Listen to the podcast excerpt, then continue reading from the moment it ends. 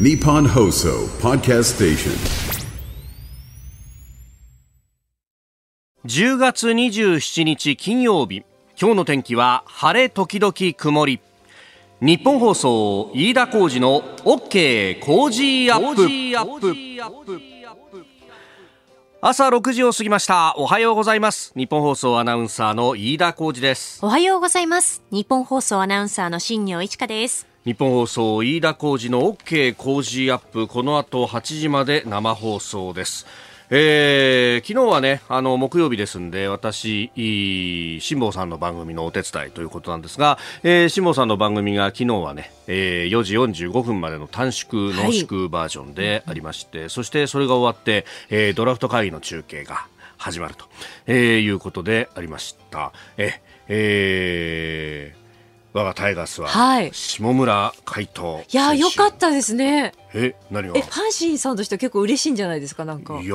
ね、ここっていや昨日はね昨日であのスポーツ新聞の一面トップはこのドラフト会議どこが何を指名するみたいなのが予想がいろいろ出てたんですけれども、その中でこの下村選手に関してはあの各球団がまあ1位競合してくじで外れた場合にこの人を指名するんじゃないかみたいので、えー、複数球団が名前を挙げたという人なんですが、うんうん、えー、えー、そしたらズバッとねえー、岡田監督なのか何なのか、えーえー、一指名という感じで一本釣りというね、えー、ところで、え。ー、下村海人さんを取ったと、えー、いうことで、あの我らがデイリースポーツ 下村村上二世というねね、え。ー、見出しが踊っております。えー、もうあのドラフト会議っていうともう私みたいな昭和の時代に少年を過ごしたね、えー、人にとってはやっぱりこの司会のパンチョ伊藤さんの あの読み折りっていうね。そうなんですよ、ね、第1回選択肢別選手読み折り桑田真澄おおみたいな、ね、ところが。で、あの、なんか、指名が決まると、はい、こう、球団名の下に紙で垂れ幕みたいにこうね、えー、出てきて、そこに、言語ローマルなんて、おおこんな名字の人がいるんだ、みたいなね、えー、のを思った次第でありますが、もう昭和遠くなりにけりだよと。昨日、あの、この番組が終わった後にですね、えー、スポーツ部の人たちもちらほら、こう、会社に来る時間帯に、うんうん、えー、荒川裕二アナウンサーと立ち話をしたんですが、荒川さんもね、あの、このドラフト会議の中継で、俺も現場に行くんだと。でもさ、今、あの、若手のアナウンサーとか話しててもさパンチョさんの話なんかしたって分かるやつは誰もいないんだよと。確かに。そう。パンチョだから今の子たちはさドラフト会議を真似するって言っても、うん、あの関野さんの声で第1回選択指名選手かっこいい感じ。読売みたいな、ね、そうそうそうそうそうここをやっぱりと。だから昨日はそこをこう注目しながら どうしたら真似できるかなと。ただ俺がやると、はい、この読売とかね阪神ってところが、ふぐたくんとかぶってしまうというですね。ああ。なるほど。ここの共通点があるな。なるほど。これを流用していけばいけるかとかね。ネタを食る、食う方でね、いろいろ。いや、いろいろやっぱアップデートしていかなきゃなと。まあ、この間ね、あの、清水美智子さんと、はい、あの、ものまねの特番をやらせてもらったわけですよ。えー、で、そこで、まあ、みーちゃんすごいなと思ったのは、あの、ショッピングキャスター的な、こう、コントものまねみたいのがあって、で、あの、あるね、えー、ショッピングの有名な会社の社長っていうのがいるわけじゃないですか。これもこの年代によって変わるんだなと。ああ、なるほど。そう。私は、やっぱ、ネットの、が社長をやって、はいはいはい、さあ皆さんってやったわけですよ。うん、そしたら、やっぱ清水さんの受けが今までは、いわゆるショッピングキャスターの人だったのが、安いに変わっていて、しまった。そこは俺もその値段ではお願いできませんっていうふうに変えなきゃいけなかったなるほど。そうその辺から今ちょっと危機感があってね。昨日のドラフトなんかもそっちの方ばっかり注目してしまってこのじゃあ下村投手が一体どういう投手なのか青学のね、えー、エースの一人だとかそういうところだったらしいんですけど、まあその辺はおいおい学んでいこうと。ね、えー、でこの引き合いに出された村上正輝選手。村上正輝投手は明日の日本シリーズ第一戦の阪神の先発ということが予想されていると。ねえー、一方でオリックスは山本由伸投手なんじゃないかというふうに言われているというね、このショーアップナイタースペシャルでお送りいたします。日本シリーズ第一戦、オリックスと阪神戦、明日夕方5時50分からね、はい。えー、いよいよ大一番がやってくるなというね、ね。ドラフトが終われば日本シリーズというところでね、ええー、今週末も酒が進むなと思いながら、えー、ウキウキしながらこの花の金曜日を迎えると、はい、えいうわけですよ。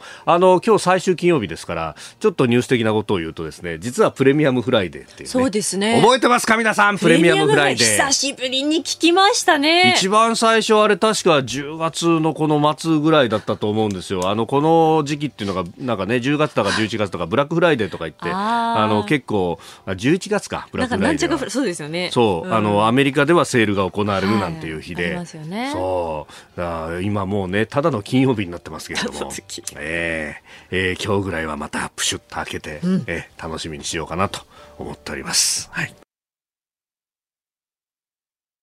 日本と世界の今がわかる朝のニュース番組飯田浩二の OK 工事アップ。今朝のコメンテーターは外交評論家内閣官房参与三宅邦彦さんです。この後6時半頃からご登場です、えー、まずは大使の人事について新しいアメリカ大使中国大使ロシア大使などなど発表されております、えー、そして6時50分過ぎニュース7時またぎのゾーンは国連総会パレスチナ情勢で緊急会合ということで停戦決議案採決へとえー、いうニュースが入ってきております、えー、そして7時10分過ぎおはようニュースネットワークのゾーン、えー、岸田総理大臣、えー、昨日の所信表明演説に対する各党代表質問3日目、えー、所得税住民税の定額減税を指示をしました。あ来年6月に1人4万円というようなね、えー、ことが出てきております。それから韓国の最高裁の判決対馬市のお寺から盗難された仏像について、えー、日本側の所有権を認定をしたということです、えー、そして、えー、7時半頃のニュースプラスワンアメリカバイデン大統領が中国王毅外相と面会かと、王毅氏が26日からアメリカを訪問しているということです、えー、そして7時40分過ぎニューススクープアップインド情勢について、えー、カナダ向けの一部ビザの発給再開へとインドとカナダというところが、えー、ちょっと揉めていたというところですけれどもそれが少し改善の兆しなのかというあたりも取り上げてまいります。日本と世界の今がわかる朝のニュース番組飯田浩二の OK 工事アップ8時まで生放送です。ここが気になるのコーナーです。スタジオ長官隠しが入ってまいりました。えー、今朝の一面トップをざーっと見ますと各紙バラバラという感じであります、えー、朝日新聞は袴田事件、えー、あの味噌製造会社の、ね、従業員だった袴田巌さんが、うん、強盗殺人容疑で逮捕そして死刑が確定しやり直し維新と今日からですねまた再犯の最新の公判が始まるということで特集記事です、えー、神様僕は犯人ではありません。袴田さん獄中からの手紙1万枚今日再審開始と、えーいうことで、まあ、このね、あの、ずっと支え続けてきた姉の秀子さんとの写真もありまして、まあ、そのあたりの、うん、特集記事となっております。えー、そして読売は、あの、2019年の参院選をめぐる大規模買収事件に関連して、これあの、河井克行元法務大臣が実刑が確定した、えー、ここから現現金を受け取った方々についてというところで、公選法違反に問われた元広島市議の木戸被告の判決が昨日あったということで、えー、これが一面トップです、えー、供述誘導疑惑地裁不起訴前提認定、えー、特捜検事の取り調べということで、まあ、あの不起訴前提に被告を取り調べ被告も不起訴を期待して意に沿う供述をしたことは否定できないというふうに裁判長が述べたということでうんまあ客観的な証拠に基づいてこの元市議に関しては有罪判決が出たということなんですけれどもこの捜査方法に関してというのは？まあ、あこれ結構ね、あの、読売がずっと追い続けてスクープを出しているところですけれども、まあ、ある意味の事実上の司法取引的なものが、まあ、ところが司法取引そのものというのは、まあ、制度としてはあるけれども、今回のようなこの公職選挙法違反の容疑での取り調べに関しては、えー、適用外であるということでありますんで、まあ、こういうこうね、えー、ものをちらつかせて捜査していたっていうのはどうどういうことなんだろう。これは結構、あの検察、特に東京のね、えー、中央も一体どうなってるんだと調査をしているところでもあるというところであります。えー、それから毎日新聞は定額減税来年6月からということで低所得世帯給付は年内にという総理の方針について、えー、昨日総理官邸で開かれた政府与党政策懇談会の中身についての話であります、えー、減税1回こっきり来年6月からと。それで法改正までするっていうのもねと、えー、それから産経新聞はガザ紛争安保理否決の欧州人道的中断、えー、中ロアメリカに反対という一面トップ、えー、この、まあ、経経済対策だったりとかあるいはイスラエルの情勢について、まあ、後ほどね、えー、今日のコメンテーター、えー、三宅邦彦さんとまた深めていこうと思っております、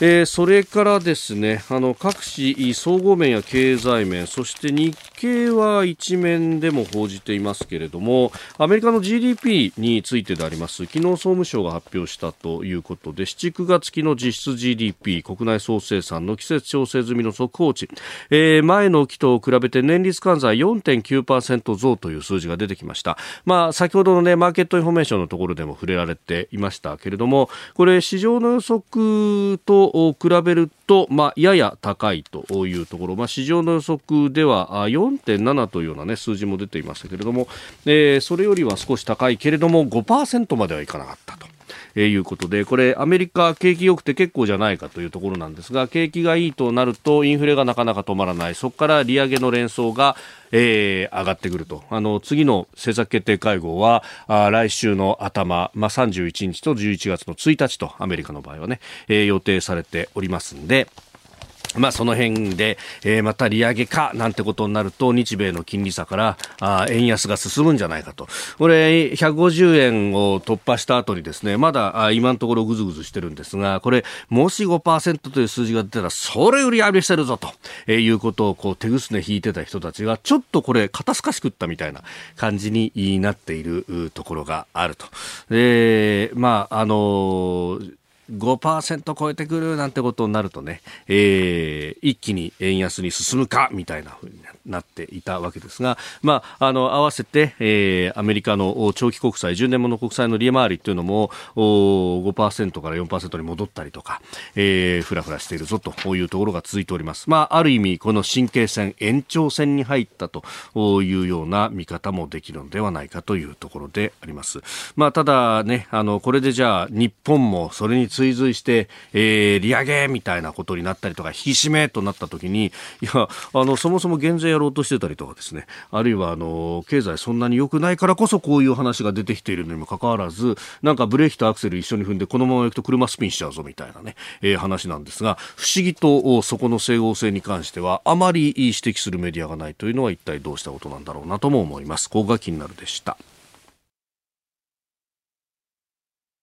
この時間からコメンテーターの方々ご登場です。今朝は外交評論家、内閣官房参与、三宅邦彦さんです。おはようございます。おはようございます。よろしくお願いいたします。はい、えー、外交に関してね、えー、中東等々、本当に動きが大きいというところで。確かにね、えー、困りますね、これ。えー、後ほどね、あの、じっくり時間をとって、その、イスラエル、そしてハマスの話というのは、はい、えー、お聞きしていこうと思いますが、まずは、はい、えー、大使の人事についてということで、で、あの、24日、今週火曜日の定例閣議の中で、あの、大使18人の人事が決まったと。うん、アメリカの大使の方も変わる、あるいは中国大使が変わる、ロシア大使もイラン大使もと、いろいろ変わるんだという話が出てきております。まあ、中国大使のね、垂水さんという方から金杉さんに変わるみたいなのが注目されていたりもしますけれども、この時期っていうのは、結構あの定例なんですあのね、人事の話はね、はいはい、しないの。しないの、うん、しないの？だって人事はもう決まったんだから。ああ、確かにね。うん、それであやばやってもね、野球と違うのよ。ああ、阪神勝ったって、なぜですかね、あそこでやっぱり、あれを代打で出すべきだった、そういう問題じゃないの。人事は。そんな代打とかポッと出せるわけじゃない、ね、そうそうそう。なんで変わったんだかって、うん、そんなもん言わないの。あ、言わないのがうん。だけど、それじゃあ許してくれないでしょ？まあね、まあね。うん、はい、まずこれだけ言ってから、で、何ですか、質問は？いやこの、中国大使の人事とか。あのね、えー、一般論としてね、まずね、あの、言いたいのはね、はい、この名前に出てくる人はね、これ立派な人たちばっかり。正直言って。うん、もう、あの、変な言い方だけど、誰が時間になってもおかしくない。うん、立派な人たちばっかりです。ですから、あの、順当と。はい。ね。だからこれ以上本当は言わないんだけれども、あの、一般論として言うとね、はい、中国大使が、今までの私の経験だと、はい、まあ、そもそも戦前戦後の話になるとね、はい、そのまず中国語のあのなんていうんだろう上級職いなかったから、うん、だからあの大使そういう人たちが出てくるのはあの結局中国と国交正常化してからだから。なるほど、ね、あのそんなに長くないわけ。です。最初は、はい、あの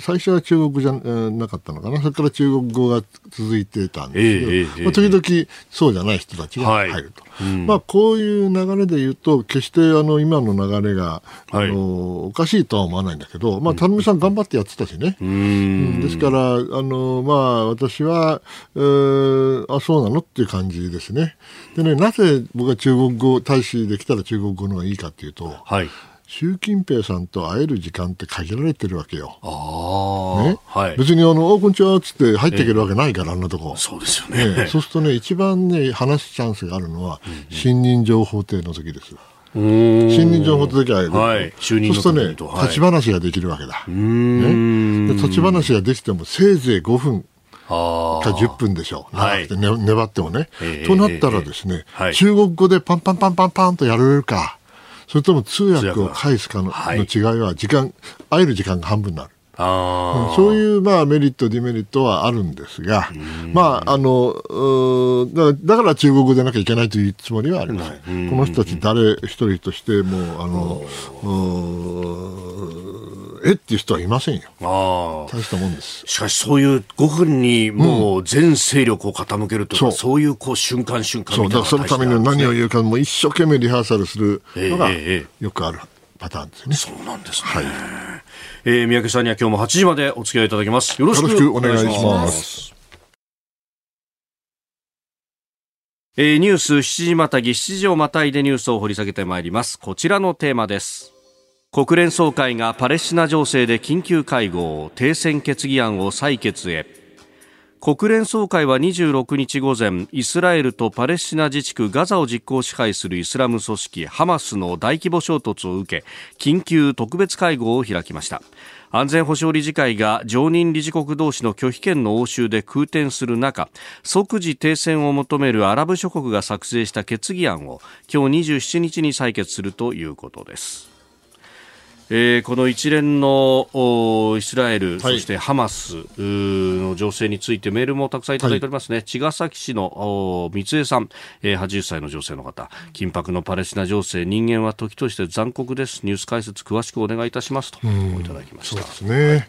まあ、この議論はね国連で今精緻なあ、はい、決議案の文言をやってているんでしょうけどね、私はね、はい、まあ、あんまり頭良くないからね、もっと簡単に考えてるんですよね。これどういうことかっていうとね、例えばですよ、例えば。あの日本の皆さんのご町内でね、はい、あの反社会的集団が、うん、例えばですよ、はい、あの無差別殺人やって、ね、はい、それで人質取って、はい、で武器をばーっとこうあの溜め込んでね、でぶっ放してると、はい、町内一帯が全部入れなくなっちゃって、ね、それでまあ病院も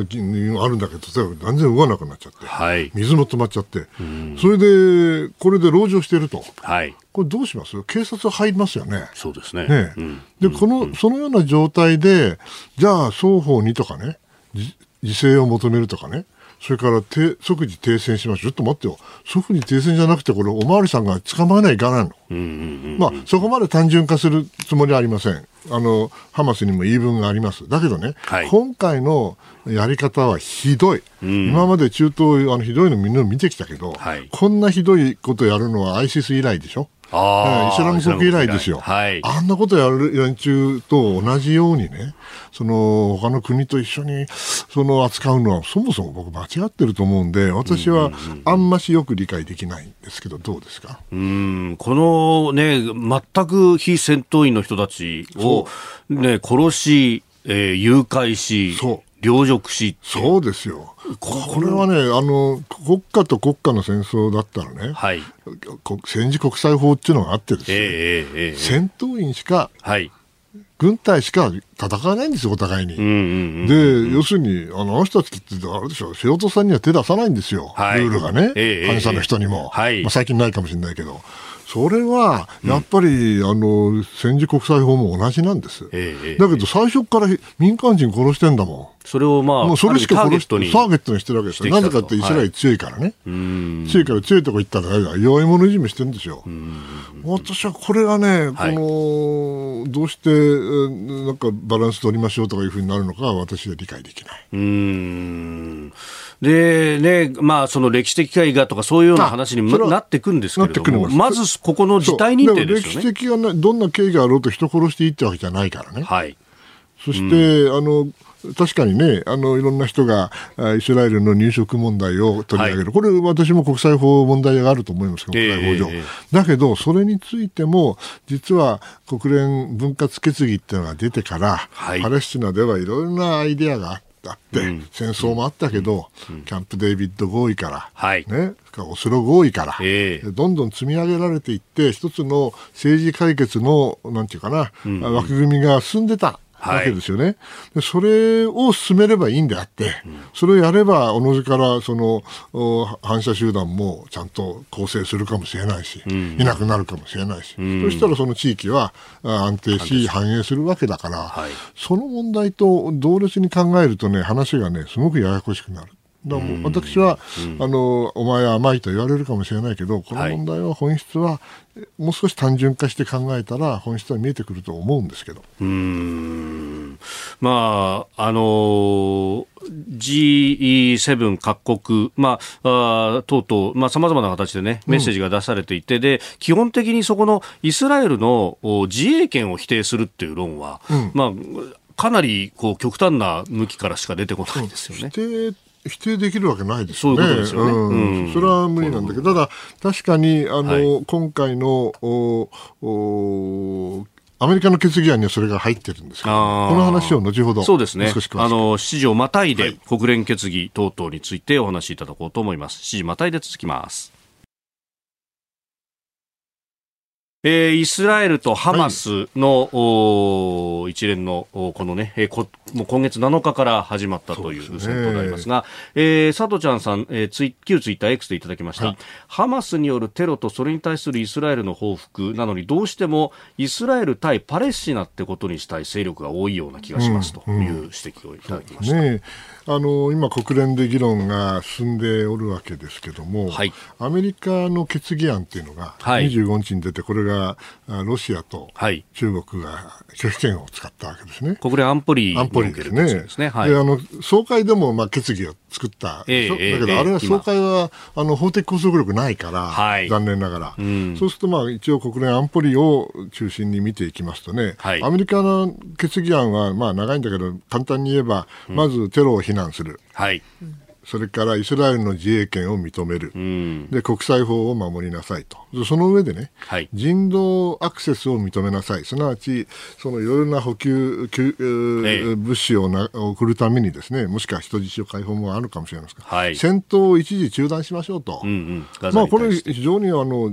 合理的な内容だと思うんで、どうしてそれ反対するのか分かんないんですね。だけど、ロシア政府は何て言ってるか、ロシアの代表は、国連で、いや、アメリカの決議案はね、あまりにも政治化されていると、うん、それで意味がないし、疑わしいと内容がと、はい、自分たちの方がもっとあの単純で、短くて、こっちの方がいいんだと。こう言うんだけど、はい、いやだだってそこには自衛権のことも何も書いてないし、そのあそれでね、さらにロシアはなんて言ってるかというと、はい、ガザにいる人たちへの攻撃については非難がないじゃないかと、おかしいとこう言うんだけど、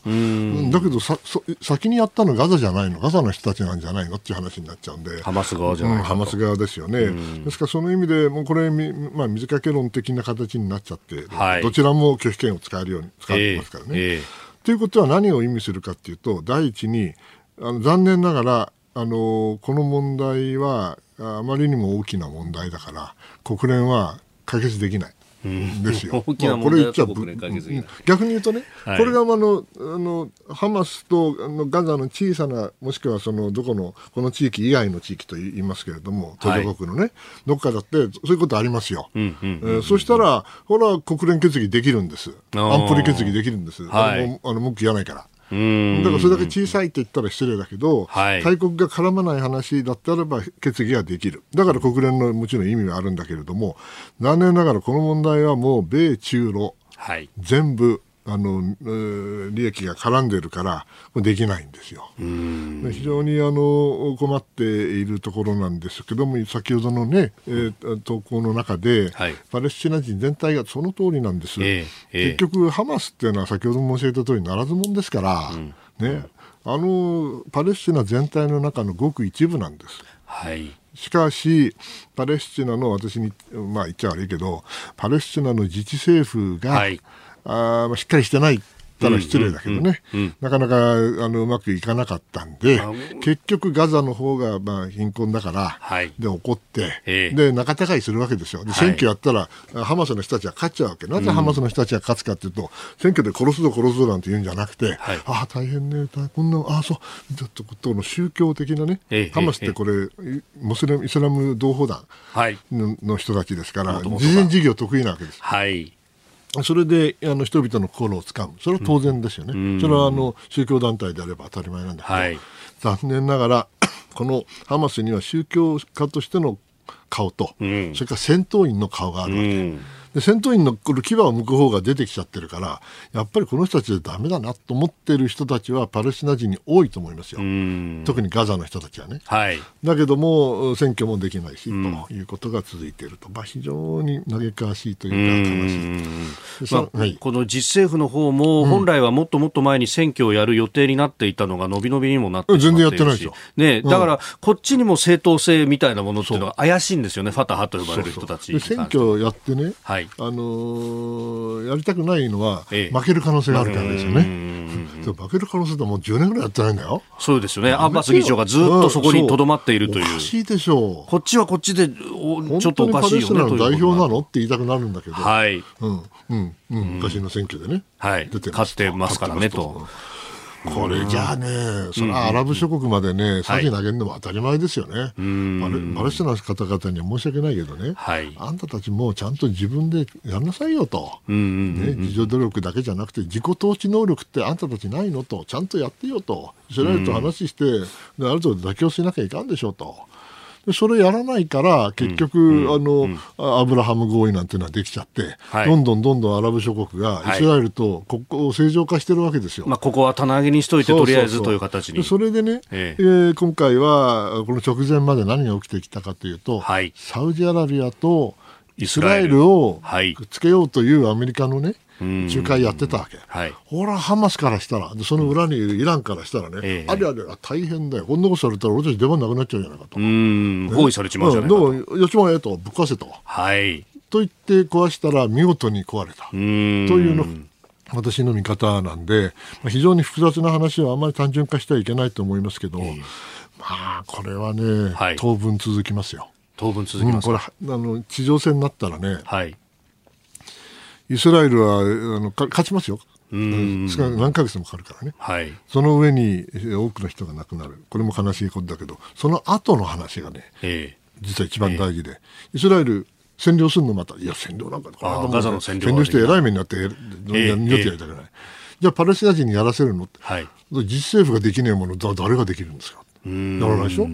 じゃあ、じゃあエジプトに頼むかって話もあるんだよね。はい、だってパレスチナ人がやらないものをエジプト人ができるわけないじゃないですか。ということは残念ながらだめだということなんですよ。どこも統治がうまくいかないまま、火種が残っていく。で、戦争が終わった後、終戦、停戦になった後、どういう青写真があるかについてはない、ない。ない。ない。もしくは今作ってる。それって昔あったよね、イラク戦争もそうだったよね、はい、アメリカ入ってったけど、これでうまくいくと思ったらだめ、えー、そうでしたよね、だから今、これ、第2の911になるぞっていうような指摘をイスラエルに対して警鐘を鳴らす指揮者の方もいらっしゃいますが、うん。だけど、やっぱり戦闘は不可避だと思いますよ。うん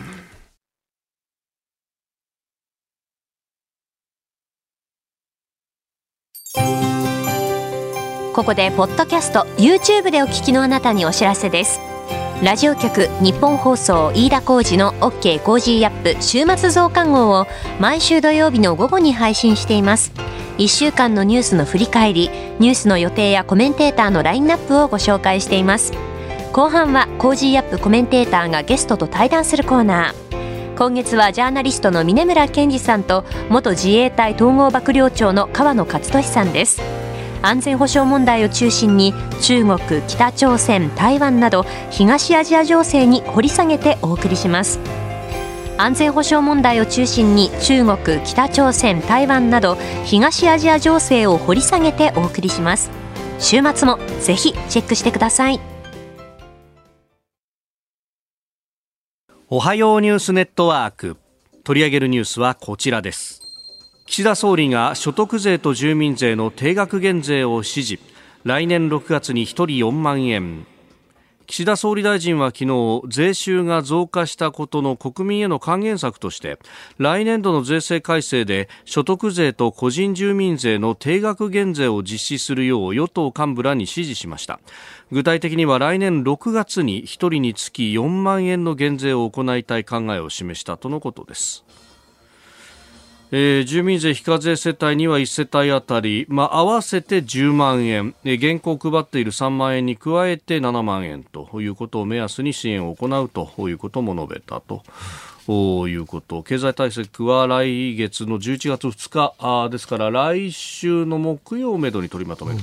という考えも示したようです、はい、まあ、あの一般論として言えば、はい、税収が増えましたある程度余裕ができました、うん、そしたらそれを還元するっていうのは、それはあの当然な判断だと思います。はい、えー、他方ね、その確かに短期的には増収なんだけど、はい、よく考えるとえ、えらい借金あるわけですよね。で、これ、私はあの選挙もあるし、政治家ですから、はい、えー、人気取りはそうしなきゃいけない。でも与野党ともね、まあ、このちょっとばらまき的なところがあるのはちょっとまあ辛いところで私は別にあの増税論者でもなんでもないけれども、うん。うん、でもよく本質をまた考えるとねやっぱり我が家でえー、収入はあんまり増えない、時々増えるけど、はい、だから支出がバンバン増えていくと、ね、じいちゃんばあちゃんいっぱいいるし、はい、それでもって、はい、あの子供たちもいるし、えー、大家族だからうちは。となると、やっぱりお金かかる、だけど収入はこれだけ、でも支出はこんなに増えちゃってる、はい、で借金してる。これどっかで何とかしないといけないのよね。まあ、もちろん、あの、国家の財政と日本の、特に日本の経済状況を考えたときはそうじゃないんだという議論があるのは知ってます。はい。で、私はあの経済の専門家ではないから、あんまり無責任なことを言うつもりはないけれど、うん、だけど、どっかでこんなに、こう、どのサービスを交付、ね、はい、低負担で、えーえー、普通あの、えー、幸福祉は高負担でやるもんですよ、ヨーロッパはそうです、ね、はい、北欧はとそうだ、ね、アメリカの場合はあの低低福祉だから、はい、だから低負担で済むわけですよ。だけどよあの そのサービスはヨーロッパ並みで、それで負担は。負担はアメリカ並みだと、どっかでね、人口が多い、特に若い人たち、現役の人口が多かった時代は、それでなんとか賄えた。だけど人口が増えないとなって、むしろ減るとなれば、はい、これ逆三角形になるわけでしょ。えーそれはね、やっぱりどっかでというのは私なんだけど、まあ、こんなこと言うと切られちゃうから、これ以上言いません、うん、いや、これで、ね、まさに本当はそここそが、でこれは、まあ、あの国民民主党、玉木さんだったりとか、うん、あるいは維新はそういう話をしようとするんだけど、うん、政権与党となると、代表伝はその、ね、逆三角形のピラミッドの上の方の人たちはいっぱい人がいるからそうそうそう。でしかも彼ら投票しますからね、はい、若い人がもうちょっと声を出してしかも現実的な若い人が育ってこないとこれあのこの傾向は変わらないっていうのは実はまあもう私実は先週70になったんですが、えー、これはねもうまだ高齢者で後期がつかないけど、うん、もうあと5年したら後期高齢者でしょ？やっぱりね自分の問題としてうんどうするかなって若い人にもやっぱり回さないといかんなと思う時もある。だけど、やっぱりね、えー、そうは言っても食えない人もいっぱいいるわけだから、俺は何とかしてほしいという気持ちもある。揺れ動いてますよ気持ちは。正直言って。まあね、あの小山後の世代のことを見ると考えも変わるし、ね、というところもあるし、うん、そ結局、それってあれですよね。あの政策としてはこうやったらいいんじゃないのみたいなメニューはいっぱいある中で、うん、結局、そこの世代間をすり合わせるのはまさに政治の仕事だったりするわけなんですが、はい、これ役人にはできません、うん、だって法律の制度を変えなきゃいけないわけだからね、はい、予算の使い方を変えなきゃいけないんだからその役人は案を作れるけど、法律にするのは彼ら、立法者ですよね、立法府ですから。まあ、と言いながらね、そうですね。でもそこで目先の選挙っていうよりは先を考えてっていう。で、まあ、これは理想論なんでしょう、はい、現実の政治では必ずしもそうではないと。残念でした。うん。なんかこうね、そこら辺を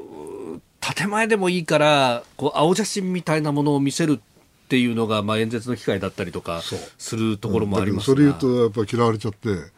勝てなくなっちゃったりするとどうするんだって言われちゃうから、それは辛いと思います私も選挙出るんだったらまた全然違うこと言うかもしれません お気持ちはよくわかります。さあそこへ行くと岸田政権あの私立をまあ気にされてるというようなね、報道も出ますけれども、やっぱりそこの部分を感じるところがあるんですかね。僕はあの、まあ、立場上あのあの当然なんだけど僕はよくやってると思うんですよ、はい特に外交なんか素晴らしいですよね、うん、安全保障も素晴らしいんだけど、うん、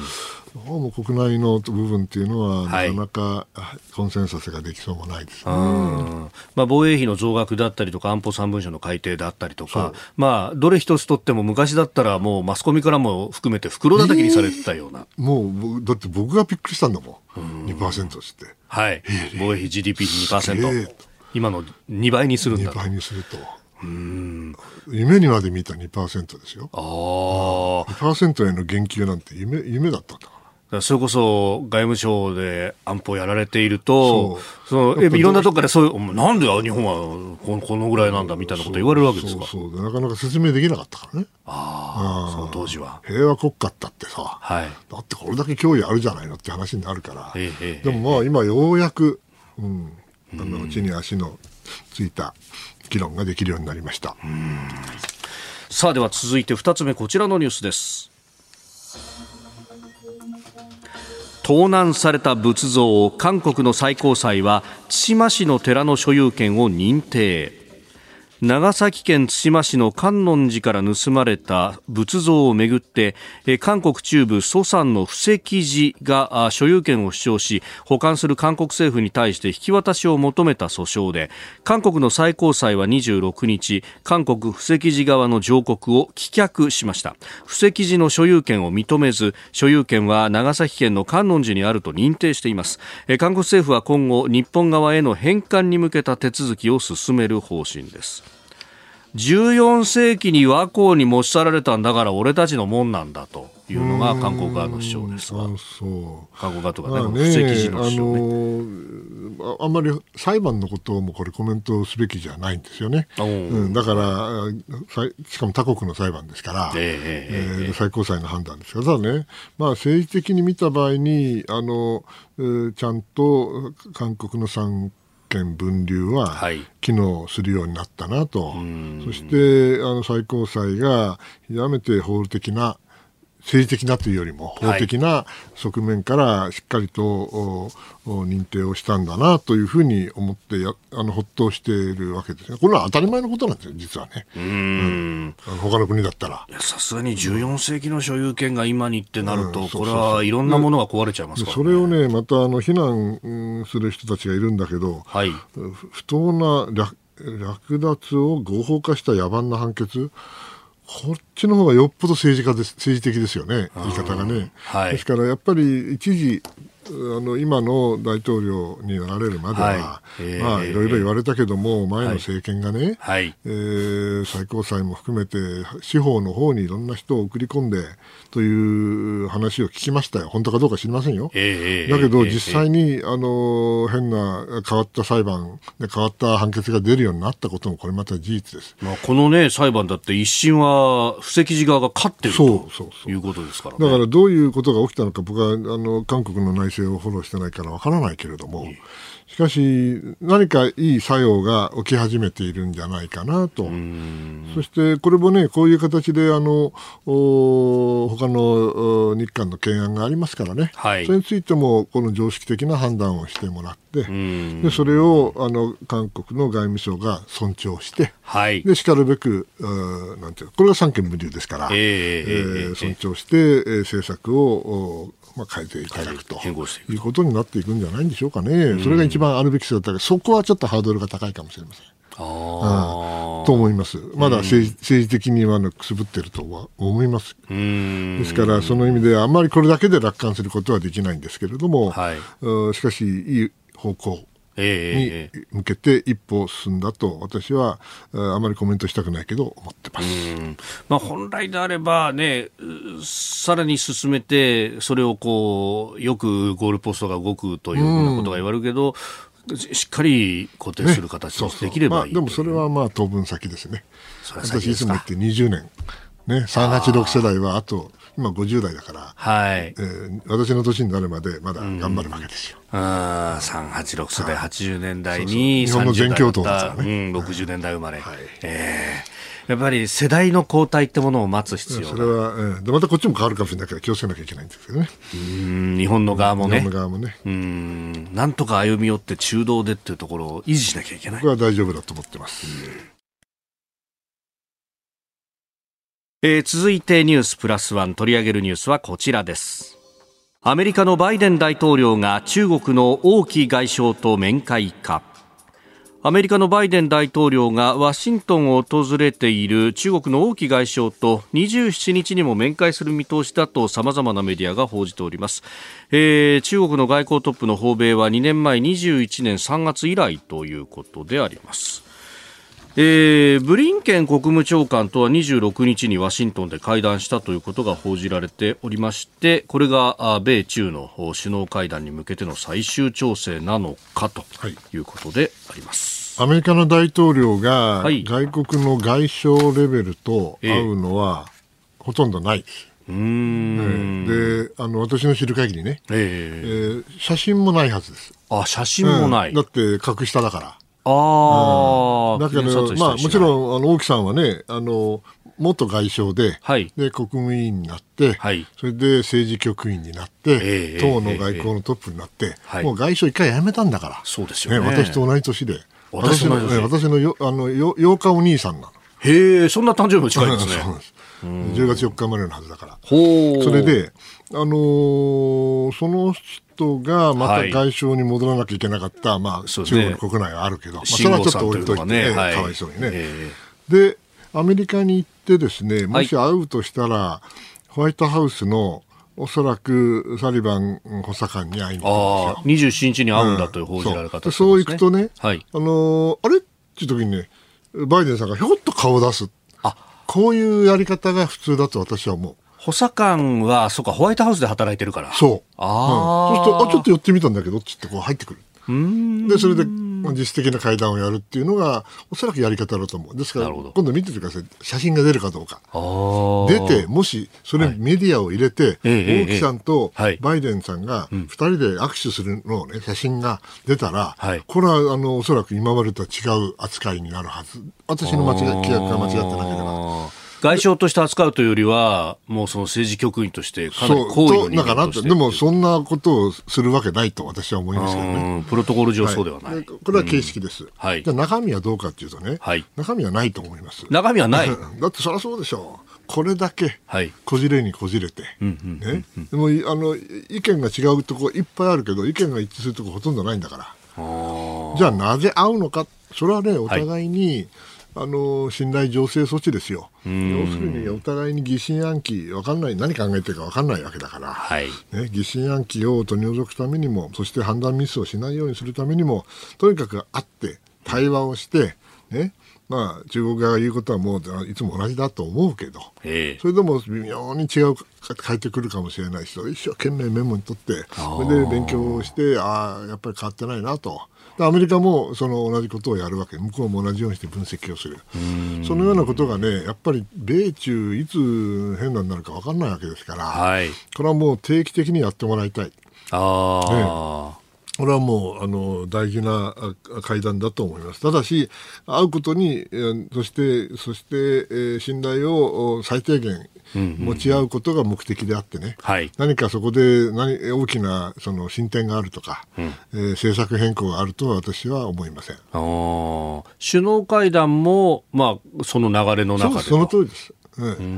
今あの、あったって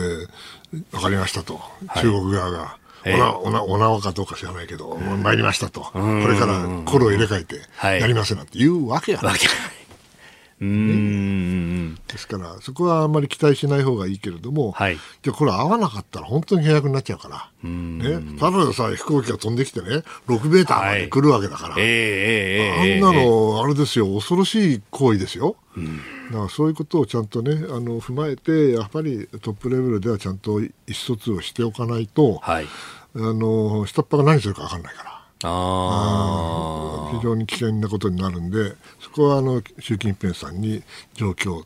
正しい情報が上がってないかもしれませんからね。プーチンの失敗は何かあったら、独裁者になりすぎて正しい情報が入ってこなくなって、正しい判断ができなくて、ウクライナ行っちゃったわけですから。ね、アメリカは来ないというふうに踏んだと。うん、うん、もしくは大したことない、早く勝てると思ったでもそうじゃなかったでしょ、はい、同じような間違いをしてほしくないということですよ。うん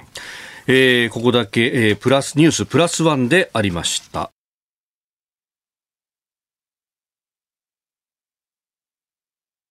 さあ、続いて、この時間は、ここだけニュース、スクープアッ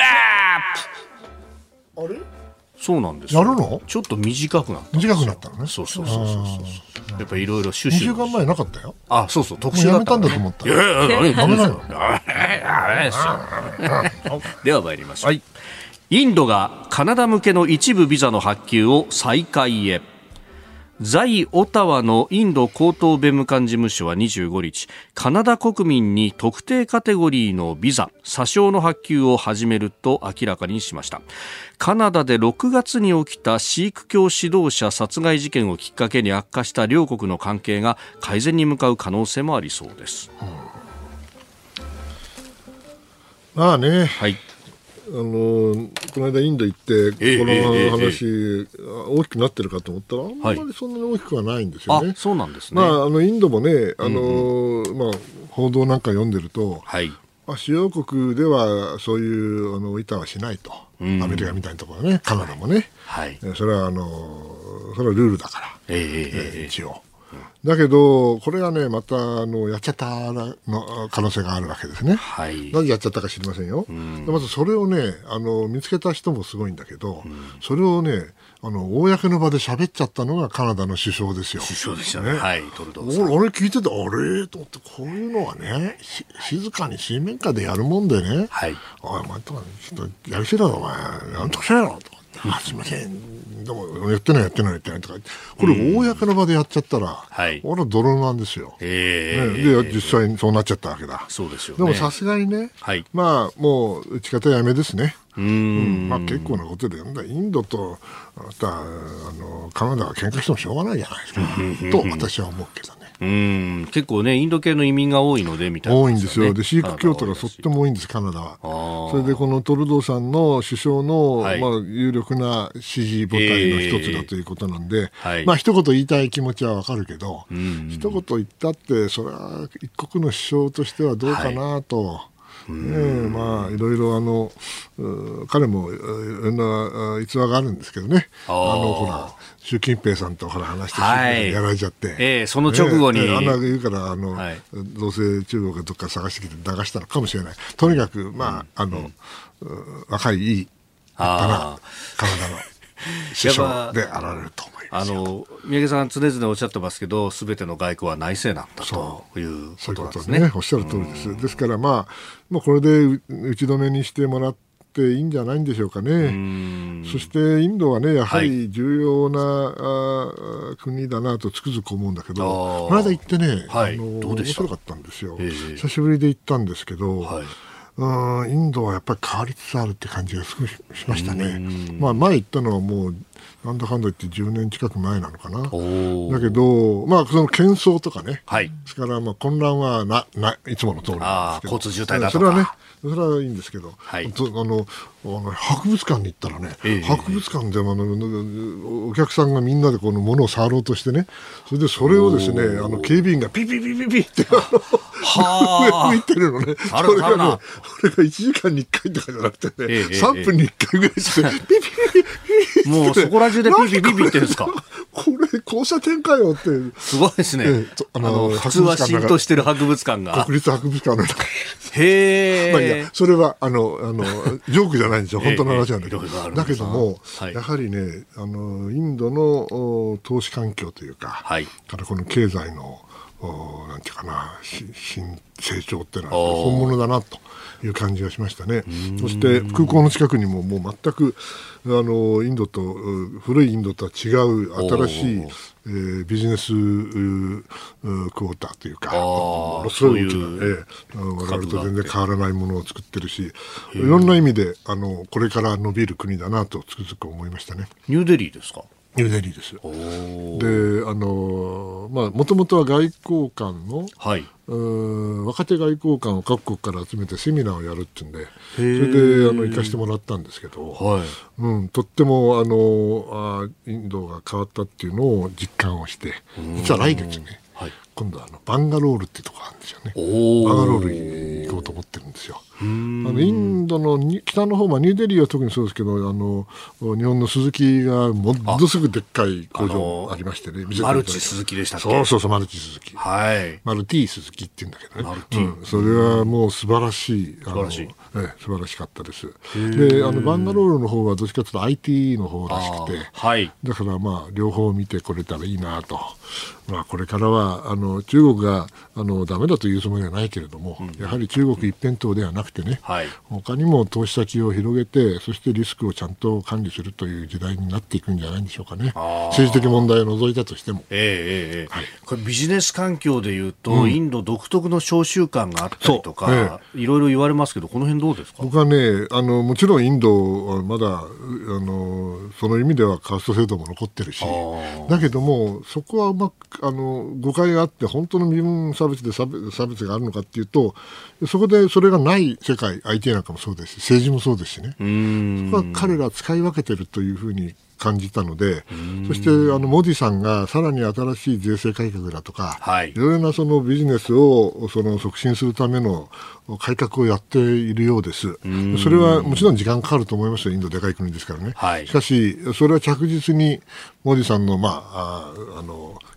強烈なやり方もある、えー、効果が出てきていると私は思うので、今はね、日本の企業は、中長期的なインドの可能性については高く評価しながら、はい、じゃあ明日行くったら、うんっていう感じなんだそうですよ。でもね、私はあのそろそろ準備を始めてもいいんじゃないかなという印象を持って、まあ、もっとも私は、投資する方じゃないんで、えー、確たることは言えないけども、確実に変わっていることは間違いないと。ね、確かにモディさん、あの紙幣を強引というか切り替えてそれでこう不正蓄財だとかを全部吐き出させようとするとかこうドラスティックに変えましたね。でなきゃできないじゃないでしょうかね。まあ、そういう強いリーダーが、はい、まあ、独裁だとなんだ言われるんだけれども、えー、そのくらいらないと14億人、15億人でね、あんなに広くてさ、言葉言葉みんな違うんだそうですよね。あれはインドというのはあの、はい、インドという国があったのではなくて、ええ、イギリスが植民地にした地域が、たまたまインあのインドと呼んだだけなんですよ。という印象を持ちました。だけど、それはそれでそうなんだけれども、はい、インドはちゃんと一体性がある程度あって、えー、文化的なね、はい、そしてあの着実に若い人たちが育ってるし、人口はピラミッドだし、うんこれからも前途洋々だと思います。これ、外交に与える影響とかっていうのも大きい、うん、そうですね、あのインドをね、あの、はい、アメリカとか日本の同盟国にするなんてこれは無理な話。無理です。いつも言ってるんですけど、インドの目的は強く独立したインドの実現ですから、別にあの日本のアメリカの同盟国なんかなる気全くないんです。だけど同様にロシアのお友達ではあるかもしれないけど、決して同同盟国ではありえない。ああ、うん、そこも同盟ではない。そう。で、ロシアはね、あの、はい、必要なんですよ。インドにとって、なぜかって言って分かったんだけど、はい、インドの武器の多くはまだロシア製です。でインドが中国を抑止するためには、はい、ロシアからスペアパーツを供給してもらわなきゃいけないの。あれが途絶えたら戦えないの。はい、ですから、インドが中国に対峙するためには、インドはロシアが必要だと。その現実をこの間勉強して、なるほどと。ですから時間をかけて彼らはあの安全保障政策も変えていくと思います。すぐには変わらないということが分かりました。うんそうなんですね。中国の後ろにロシアがいるからロシアとくっつくのかというと、もうそれそれ以前に現実的な問題もあるわけですね。そそうなんです。ですから、あのそこはあんまりあの急いで、やらせると逆効果になるから、やはりあのインドのやり方をやっぱり、えー、見ていくしかないかなと思いますね。じわじわ西側の兵器も入っていったりして今もうすごいですよ。で。イスラエルとの関係がものすごくそうなんですね、イスラエルの技術で、ロシア製の武器を、飛行機を回収してるの、アップグレードしてる。あそうなんですか。なるほどね。なるほど。そういう日本から見るとあまりわからないネットワークというものもインドはしたたかでございます、えー、ここだけニューススクープアップインドについてお話しいただきました。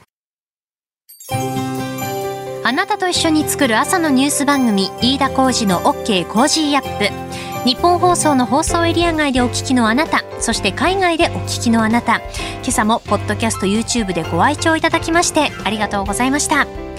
飯田浩二の OK コージーアップ東京有楽町日本放送で月曜日から金曜日朝6時から8時まで生放送でお送りしています。番組ホームページでは登場いただくコメンテーターのラインナップや放送内容の原稿化された記事など情報盛りだくさんです。